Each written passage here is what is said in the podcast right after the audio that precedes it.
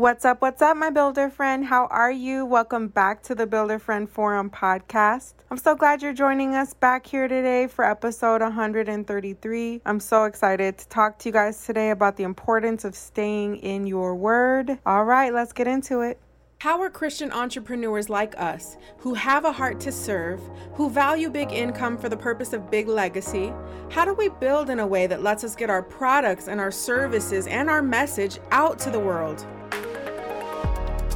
If those are some of your questions, then this podcast will give you the answers. I'm Nikki, and welcome to the Builder Friend Forum. So, sis, I know we've really been on a God's word kick, but it's because it's so important. You know, I was, um, when I started out this podcast, I was really focused on sales, marketing, and just general entrepreneur tips and tricks because I know that a lot of us were utilizing the downtime in the pandemic to get something up and running, right? So it was totally important to me to get out as much information as I could regarding basic, basic business building, right? Like startup type stuff, marketing, do it yourself content, things like that, right? But I just really felt a shift kind of around the time we hit our 100th episode. And I was like, man, we can all kind of figure out the general skill set we need to start something, but a lot of us need encouragement in the spiritual to do big things in the physical. Can I get an amen? Okay, so I just wanted to encourage you, sis, and encourage my dang self to stay in the word. Like, we should be doing that anyway because we're Christian women, right? But when you talk about leading a company or building a business from scratch or, you know, just being an entrepreneur in general, like, I don't know about you, but I find myself facing daily decisions, daily questions um, you know, regarding everything, right? Like design, partnerships, finances, overhead, right? Like there's a lot of things that we have to decide and, um, you know, kind of figure out along the way because everyone's business journey is different, right? And so I just want to be that sounding board, you know, in the forum. I want us to always be able to discuss the importance of keeping Christ at the center of what we're doing not only because that's how we want to serve him and please him, right? But because it's beneficial to us. Like, who really wants to be running a business or building something and not quite knowing what to do? Like, that's just stressful, right? That that will cause anybody to throw in the towel and give up on their dream, right? So I don't want that to be you, sis. I want us to always be filled um, with fresh Holy Ghost, like fresh wisdom, fresh direction from the Lord, right? I want us to continue to walk in obedience and confidence while we're building it big. And so I just want to re- remind us the importance of God's word, making sure that we're making it a priority, okay? Like um it's so necessary. You know, and I I used to um uh you know, just make sure that I read the word like every day at some point, but now I'm making more of an effort to do it first. Right? Like I think I think we all hit seasons in our womanhood where it's like um God becomes a different kind of priority, if that makes sense.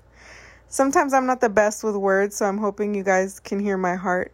I'm not saying that God has never been a priority, but I'm saying at different levels in your life, um, we just tend to value God more, right? Like as I guess as you get older, as as you have more experience in the Lord, it's not enough for me anymore to just pray every day or read my word every day. It's like I got to do it first. Like I just have to knock it out first because it's so so fundamental in how my day goes, right? Like literally he is the priority. Like keeping him at the focal is is like excuse me. It's like so necessary. And I want to just, you know, reiterate that our actions and our emotions and our daily disciplines have a lot to do with what we set our minds on first thing in the morning, right? So if you're not already, um, you know, picking a scripture to read or meditate on in the morning, I dare you to do it because it's going to help you, like I said, set your mind um, straight for the day.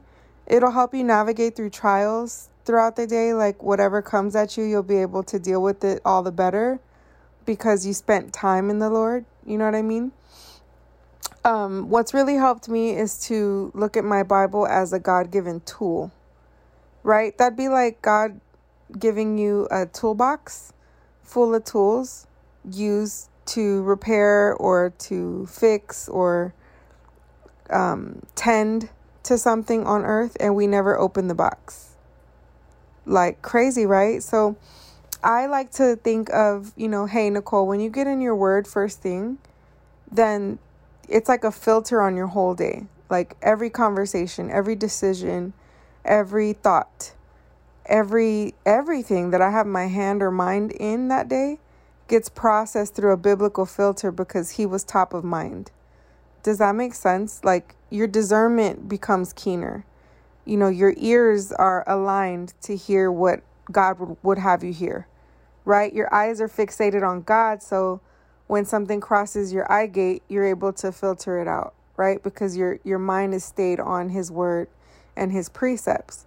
And so I just want to um, encourage you, lastly, that if you are not in church or you don't have some type of pastoralship, um, some type of godly leadership, to ask the Lord to lead you to who that is because not only is it enough to get in your word personally, but there's a blessing in getting the word corporately and sitting under somebody who is going to rightly interpret scripture for you and with you, right? Somebody who's going to rightly divide the word and help groom you and teach you, right? I mean, think about it. If you really want to make an impact in your physical, you're going to go get a physical trainer, right?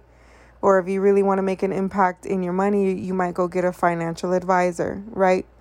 We understand the power of mentorship in every arena of our lives, but sometimes we forget about it with regards to the Bible. Sometimes the Bible can be such a thick word to get through, right? And minus the Holy Spirit and a pastor or preacher to teach you, it, it, it might otherwise be really hard to get through the Bible, right? So we need a conglomeration of these things and um, I would urge you not only to get in your word more, but to get some spiritual mentorship so that you can get through your word even um, even more boldly and better. Okay. So as I get off of here, I just want to encourage you to go ahead and anchor yourself in the word, that security you've been looking for, that peace, um, those answers you've been looking for in your business might just be in the word. You've been studying books, You've been watching YouTube videos on how to do that thing for your business, but remember, God is the master strategist. So, that thing that you might be missing, you know, that, that security piece that you've been searching for, I bet you it's in the Word of God. I bet you it's been written about before. I bet you there's someone in the Word who who can exemplify what to do in that situation, right? So I can't thank God enough for his word and I hope you guys value it just as much as I do. So go get in the word. All right. Love you guys. Bye. Hey, builder friend, it's Nikki again. And really quick, I want to chat with you guys directly, and I want you to meet other Christian entrepreneurs just like you. So, what I did is I just opened up a private group, which means we can connect throughout the week on all things ministry. Cool, right? So, I want you to stop everything you're doing, pull out your phone, and go to www.builderfriendforum.group.